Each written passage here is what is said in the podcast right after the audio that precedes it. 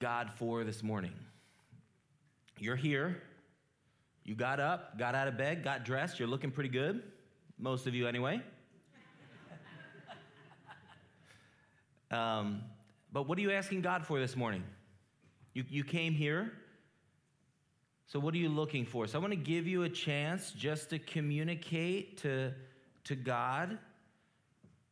You can just do it alone, you can do it out loud. Just communicate to God what it is that you're looking for this morning.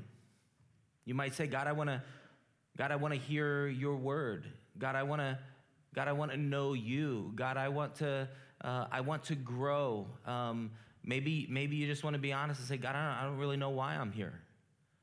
Just felt like I needed to be at this place.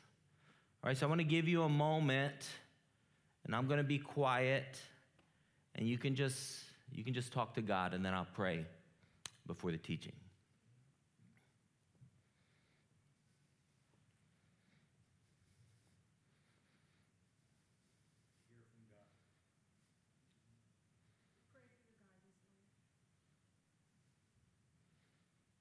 Lord, hear our prayers.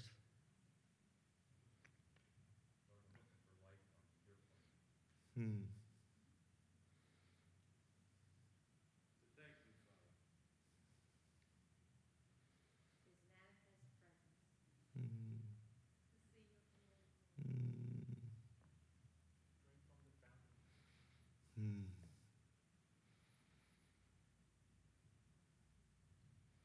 So, Jesus you are worthy. You are worthy of our pursuit. You are worthy of our affections. And Jesus, as we draw near to you, you draw near to us. And the secret behind that is we would never draw near to you if you didn't first draw near to us. So, God, thank you. Thank you for bringing us here this morning. And I pray, Jesus, as we look to you, as we look to you, we would know you. As we look to you, we would delight in you. As we look to you, we would see your glory, and God, that would change us. So be glorified here, Jesus. In your name I pray. Amen. You can go ahead and have a seat. It has been such a really cool week. We had our uh, Ash Wednesday service, uh, which was a beautiful time of, of repentance and being before God. Then we had the College of Prayer on Friday, uh, and then yesterday. And it's just been a wonderful week of, of using this space to, to pursue God uh, and to get to know what the Father's like. So I don't know about you, but you might remember some childhood perceptions that now, when you look back on them, might seem a bit ridiculous, might seem a bit silly. I remember going back to uh, the house that we used to live in when I was like elementary school age, and I was convinced out back we had like this massive forest. And I remember seeing like a, through a few scrub trees and some briars and like, what was that? I mean, I thought I would get lost in those things. And uh, now it just felt like it was just a couple of couple of scraggy little trees. Um, I remember coming to the realization that Elemento was actually not one letter, but it was the letters L, M, N, and O. They were all separate letters. That was a that was a big realization for me. I think I was in middle school at that point in time. I remember being confused as I was, you know, growing in elementary school, and I found out I had some older siblings, and they would have, um, you know, friends, and you know, there would be talks of boyfriends and girlfriends, and I would find out that there was one boy that had kissed one girl, and then they broke up, and I thought, wow, you can't do that. I mean, after you kiss a girl, that's like commitment for life. It's also pretty sure she would be pregnant after you kissed, but so like you have these childhood perceptions that you, you grow out of. And you can look back and you can see how maybe silly or how immature those perceptions were. Um, but, but have you ever thought of it the other way? Right? You can look back and see immaturity, but can you look into to the future and see maturity? Can you look down the road and see, okay, what, what, what, does, what does the more mature version of me look like? What does, what does growing up look like for me at this stage of my life? Right? What, what will it look like for me to be, to, be, to be more like Jesus? What would it look like to, for me to have vision as a dad, as, as a husband, as a pastor? What would, it, what would that look like? What would more mature versions of me be like? And I really think this is important for us to do at whatever stage of life we're in, is to be on this journey towards growing. I mean, I love that. I love when, when, when my grandmother gets the opportunity to come to church now at her age. She's got her pen out and she's writing things down. Why? Because she wants to grow. She wants to learn. She wants to, she wants to mature.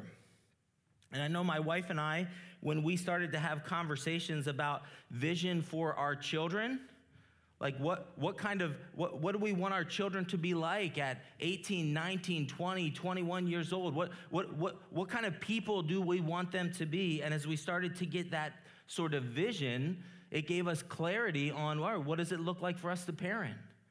Because we're moving towards something. I love doing this as a coach. I love to identify the talent in, in a young player that needs to be refined, right? And, and, and I love the opportunity to, to give them permission to grow as a player right? To say hey there's you have this ability. There's some obstacles that you need to overcome for you to be the kind of player that you can be. And then to give them vision and to help them succeed in being able to do that. Now when you start at a really young age like if you're coaching soccer for you know four or five year olds sometimes that is hey i have vision for you to actually walk on the field and not cry and sit on your mom's lap the whole time or you know, for my daughter, I have vision for you to actually touch the soccer ball when you're on the field at some point. So it's not quite as uh, uh, rewarding at the earlier ages, but when you get into like middle school and high school, and you can talk about, um, you know, the, you, you see kids that are that, that that they're playing much smaller than their abilities because they're walking in fear and they need they need some confidence. They need a coach that'll come alongside and and unlock that for them. I remember telling one, one kid, listen, Mike, because he would, he would play so tentative and he was afraid that he might do the wrong thing. And I said, listen, my goal for you is to make a mistake in this game. I want you to play so hard that you actually foul someone. I want you to play so hard that you make a bad decision because you're just working so hard at it. After that, had the best game of his life right? Because he was walking in fear of, oh, I got to do it just right. So, so to, to have vision for someone and then to, to help them grow into that vision. Well, I don't know if you know this or not, but God has vision for your life. He has, he's looked down the road and he said, this is, this is what I've designed them for. I have vision for, for Bob Jackson and Bob Jackson's future. Right? I, I, I have vision for, for Brian's future. I got some things in mind for Levi. Right? I have vision for his life. Right? God does that for us. Right? God does that for you. He has vision for your life. He has something that he's leading you towards. And I want to give you an idea of what it is.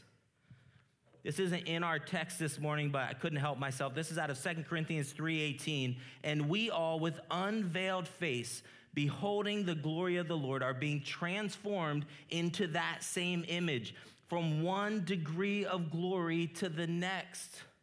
For this comes from the Lord who is Spirit.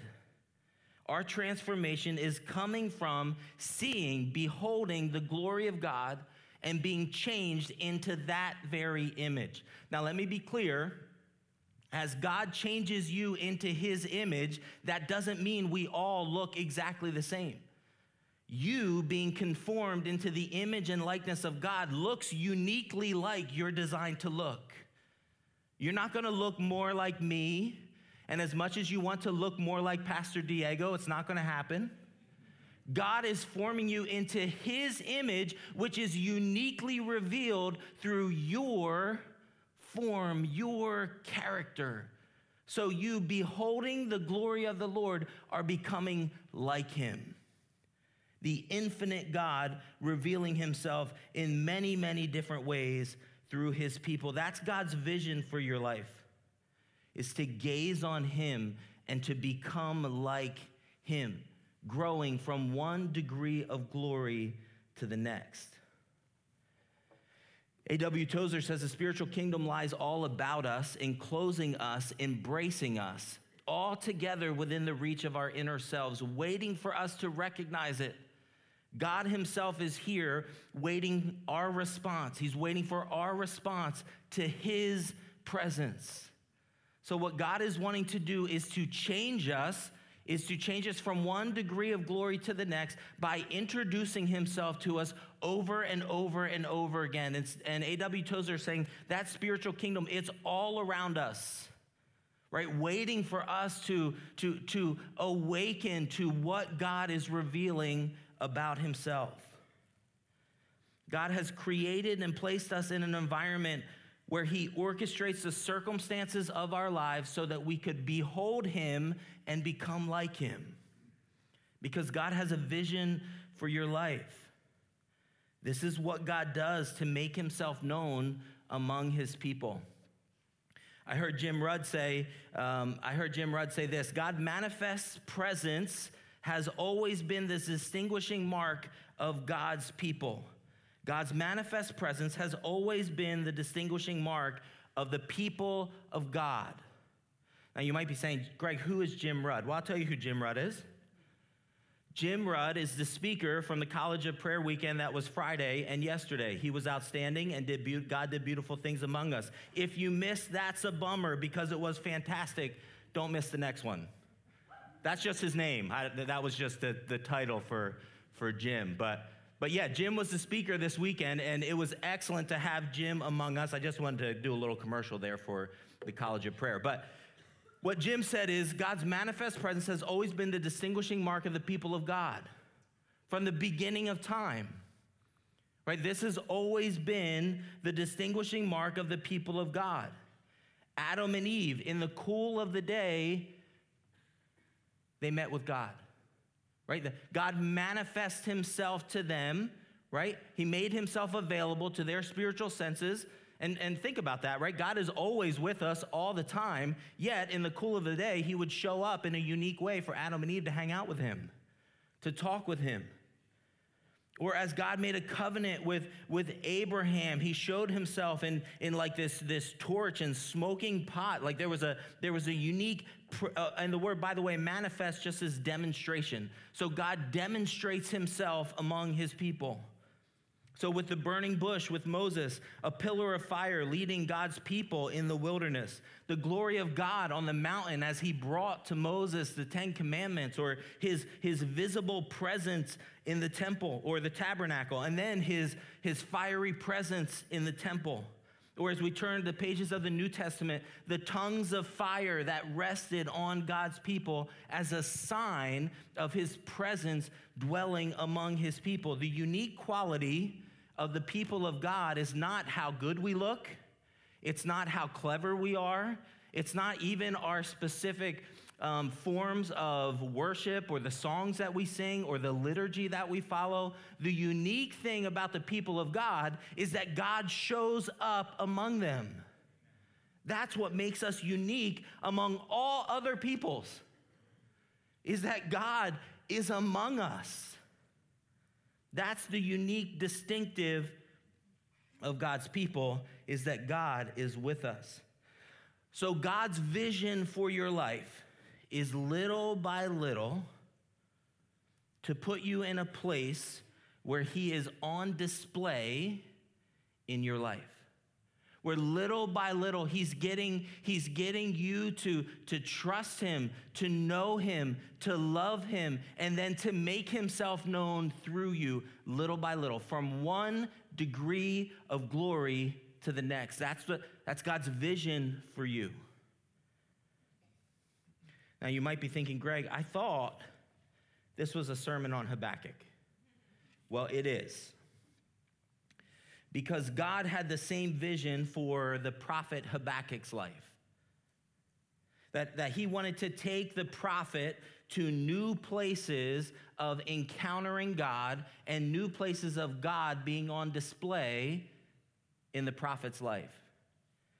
And so, through the first two chapters of the book, we have seen this dialogue happening, this struggle happening. And what I want you to take note of very clearly is the transformation that we're going to see in Habakkuk's life came in the context of Habakkuk being in prayer with God.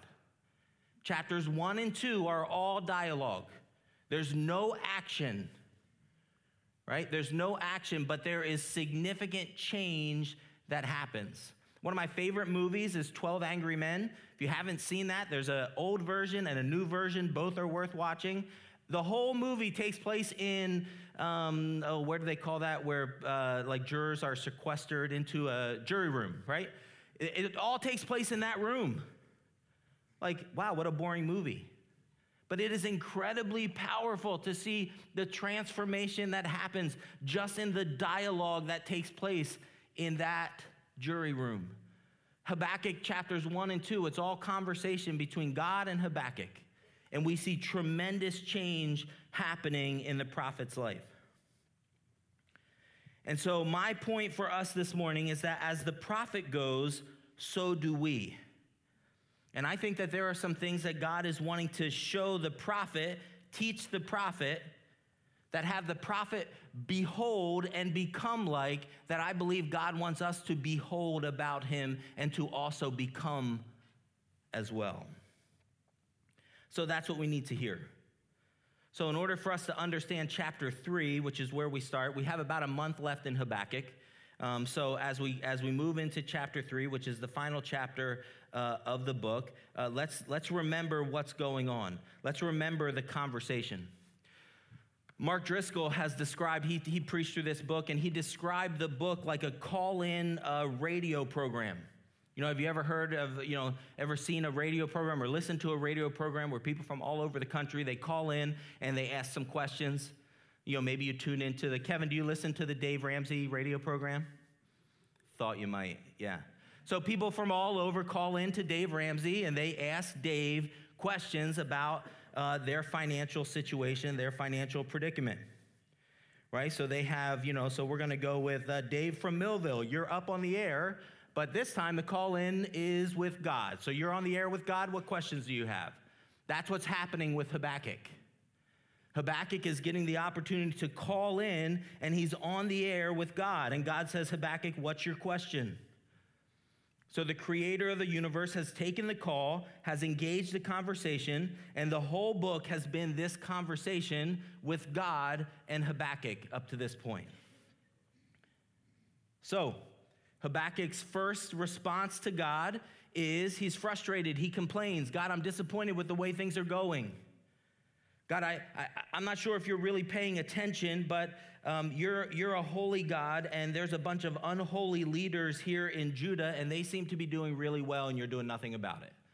Right? That's, a, that's the first question um, that Habakkuk poses um, to God. God seems to be nothing, uh, God's doing nothing about it. He said, Justice has been aborted, right? So there's this kind of hint of accusation, but there's this question, and then God responds. And he says, Habakkuk, don't worry. I got this covered.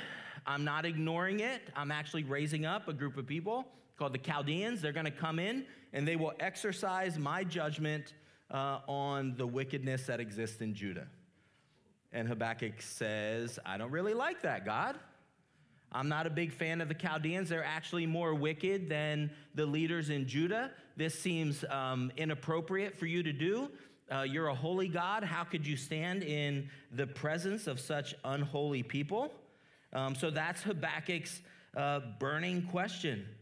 And he's stuck on this theme that God's not fair. Right? That's, that's essentially his concern with his first question. And now it's coming up again. God, this is, this is unfair. I'm, I'm expecting justice, and now the justice you're bringing seems like unfair justice. So Habakkuk is uh, frustrated, or seemingly frustrated with God. Um, but I, I, like, I want you to know if that's your posture, if you think I can kind of relate to Habakkuk, maybe not with the Chaldeans, but when I look at the circumstances of my life, I feel a sense of injustice pressing in on the world that I live in, pressing in on my house, pressing in on my life circumstances. And what I want you to know, and what we've learned through Habakkuk chapter 1 and Habakkuk chapter 2, is if that's what you feel, God is willing to take your call. Right? Like you can bring that into conversation with God. Don't run from that. Don't push it down. Don't ignore it. Follow the leadership of the prophet and bring it into conversation with the Father. God, this, this feels unjust. This doesn't, this doesn't seem right. It feels like things are, things are happening that, that dishonor your, your fame and your glory. And, and I, don't, I don't understand these things. Bring that into conversation with the Father. Because what we see in Habakkuk's example is as he does that, he is going to be changed from one degree of glory to the next. So get on the phone, make the call, get God on the line, and let him know hey, this is, this is where I'm at. This is my point of frustration. So then God responds to Habakkuk in chapter 2 and tells him that Habakkuk, you need to walk by faith, uh, is God's response to him. Uh, and it's not really an answer to his question, but it is a profound response to his need. Um, and he lets him know that his justice will be satisfied, uh, that the Chaldeans are sowing seeds of destruction. Um, and uh, even though the Chaldeans are going to be God's tool to bring about his judgment on his people, they too will receive the just judgment that they deserve. That as they are going through and conquering lands, they are sowing seeds of destruction, so they are going to reap the consequences, the harvest of that destruction.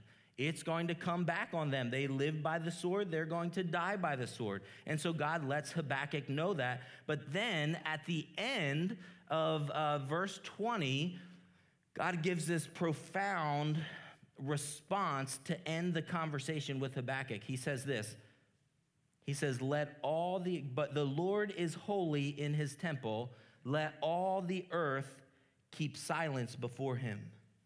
But the Lord is holy in his temple. Let all the earth keep silence before him. Now, I don't mean this in a negative way. It's going to maybe sound negative at first, but have you ever seen someone assert their competence? Right? Where where where like there was there was some confusion, there was some struggle, and then someone who was competent took charge and took the lead like maybe in a time of crisis where people didn't know what to do and they were scrambling, and then somebody who had a plan, somebody probably who had been trained, stood up and said, Hey, this is what we need to do. Right? If, if there's a fire, hey, this is, this is how we have to respond. This is where you need to go, you need to go, and you need to go. And they asserted their competence, and their competence was exactly what everyone needed. I think that's what God's doing here for Habakkuk. He's asserting his competence. He's saying the Lord is holy in his temple. The Lord is unique. There's no one like him. He is in charge of all things. Everyone else can shh. Everyone else can be silent before him. God is in charge of all things. Someone shared a story with me uh, this, this week. It came after Pastor Chris's sermon last week. If you remember, uh, his sermon last week touched on dealing with idols and King Josiah uh, tearing down uh, idols in, in Judah. And he also talked about how um, the different idols that existed and people would cling to certain things because they thought those objects had power. So after church, some, uh, some people from a church went out to lunch and at lunch, somebody saw them and saw that one of them was in pain, one of them was struggling, and they walked over and said, I'm a faith healer. And if you just take this particular object, go home and lay this object on your knee for a half hour, you will be healed. And uh, my friend said, uh, No, that's not going to happen. And my friend had their child with them right? So she, in her mind, is thinking, I can't allow this to stand, right? I can't allow this, this false teaching, these lies to be spoken here as if that's a legitimate option. And said, I'm sorry, we don't, I don't believe that. I believe that we are, we are healed by, by Jesus in his timing. And I do by faith, I pray, but, but it's up to my King Jesus. It's not based on my works, not based on my activity, not based on my actions, not based on some object that I think brings healing. It's only by the will and work of God. Right? She had to, right? And as the story is told, like she she launched into to that conversation because she had to demonstrate right? Her her competence. She had to she had to demonstrate that that what is being shared here is is false. And you might think greg that that does not sound very nice. That doesn't sound very christian. Well i'm not talking about somebody that abused power. I'm talking about somebody that stood up to opposition. And they opposed someone. They stood against a lie right? They oppose them in order to stand for what is true.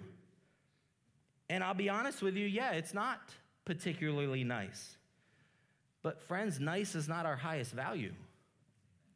We don't, we don't live for nice. Jesus didn't die for a church that would be nice. Jesus died for a church that would be holy, a church that would be set apart, a church that would be active in advancing the kingdom of God, where the manifest presence would be demonstrated among his people. Sometimes that doesn't feel or sound nice. The other point is I'd like to make on that is we have an enemy that is the father of lies, is described as a roaring lion, seeking whom he may devour. This is not necessarily the time for niceties. Right? This isn't peacetime, this is wartime. And so at times we need to stand in opposition. Of course, we do it lovingly. Of course, we do it respectfully. But at times we have to be forceful in our communication of the truth. And that's a tough one in our culture. Because being nice and making sure everyone feels comfortable and all of their experiences are validated Sometimes speaking truth into that environment, truth itself can be painful. So, I actually don't think God sounds particularly nice in his response to Habakkuk. He's righteous, it's true, it's loving, but to say, the Lord is in his temple, let all the earth keep silent before him when Habakkuk has been chirping out his questions, sounds a little confrontational which is exactly what is needed in those moments of crisis, right? If the house is on fire, it's not time to make sure I'm saying this with a nice tone of voice. And I listen, I don't want to offend your senses. Sometimes, hey, there's a fire, we got to move. That's the most loving thing I could communicate. Right? So so there's times when what we need to do is speak truth. So, this is, this is the end of Habakkuk's phone call with God. With this, the conversation ends. Good night, Habakkuk. And everything is then silent before God. And so, this is how Pastor Chris led us last week. If you remember, we were silent before God. We were contemplating the holiness of God. Remember, we had scriptures in front of us and we were just quiet before God, thinking about how holy He is. And that was so right for us to do.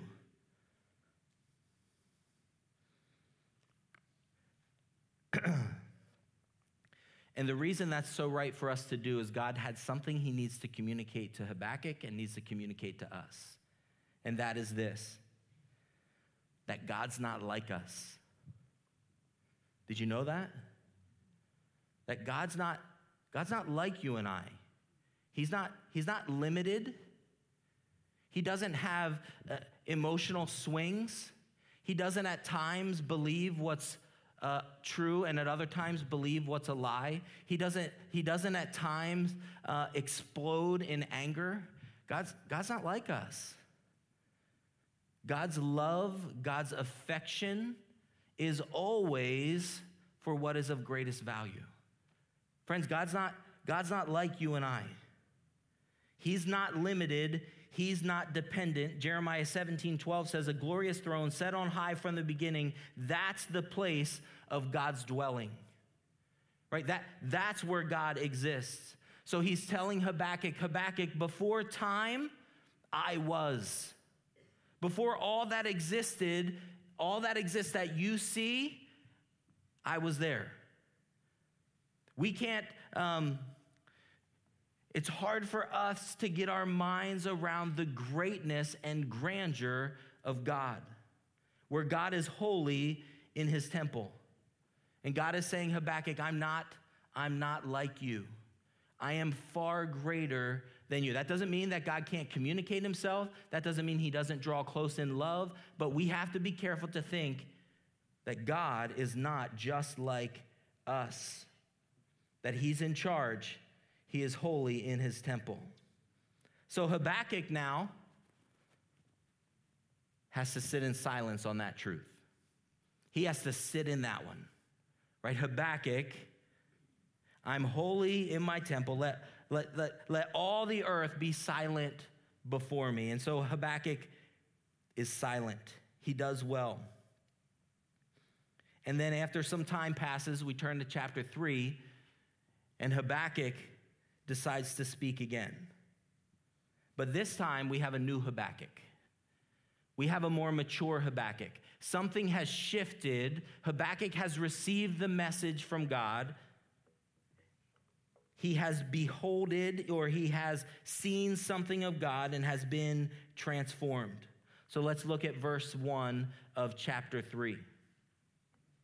This is a prayer of Habakkuk the prophet according to Shigionoth. I pronounced that perfectly. I can say that because none of you have any idea how to pronounce that word either.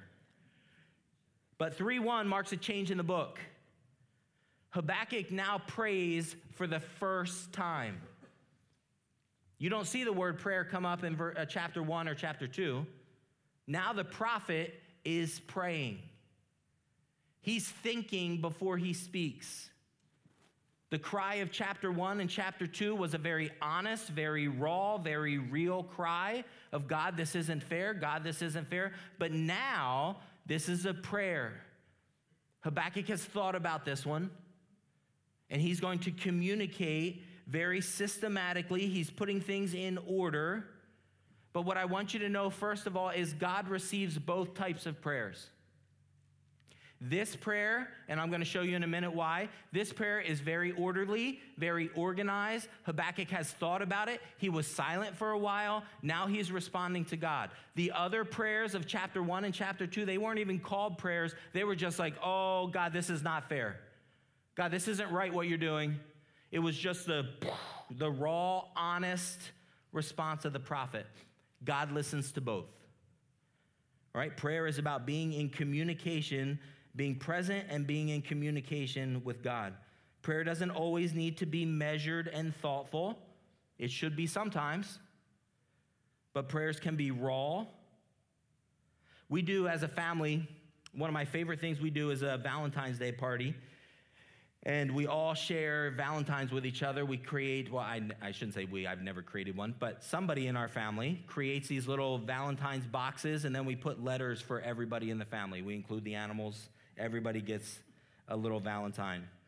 And sometimes the Valentines are silly, sometimes they're ridiculous, sometimes they're, you know, a little stupid. I imagine mine can come across that way at times. Um, but sometimes they are deeply profound right? Carefully thought out.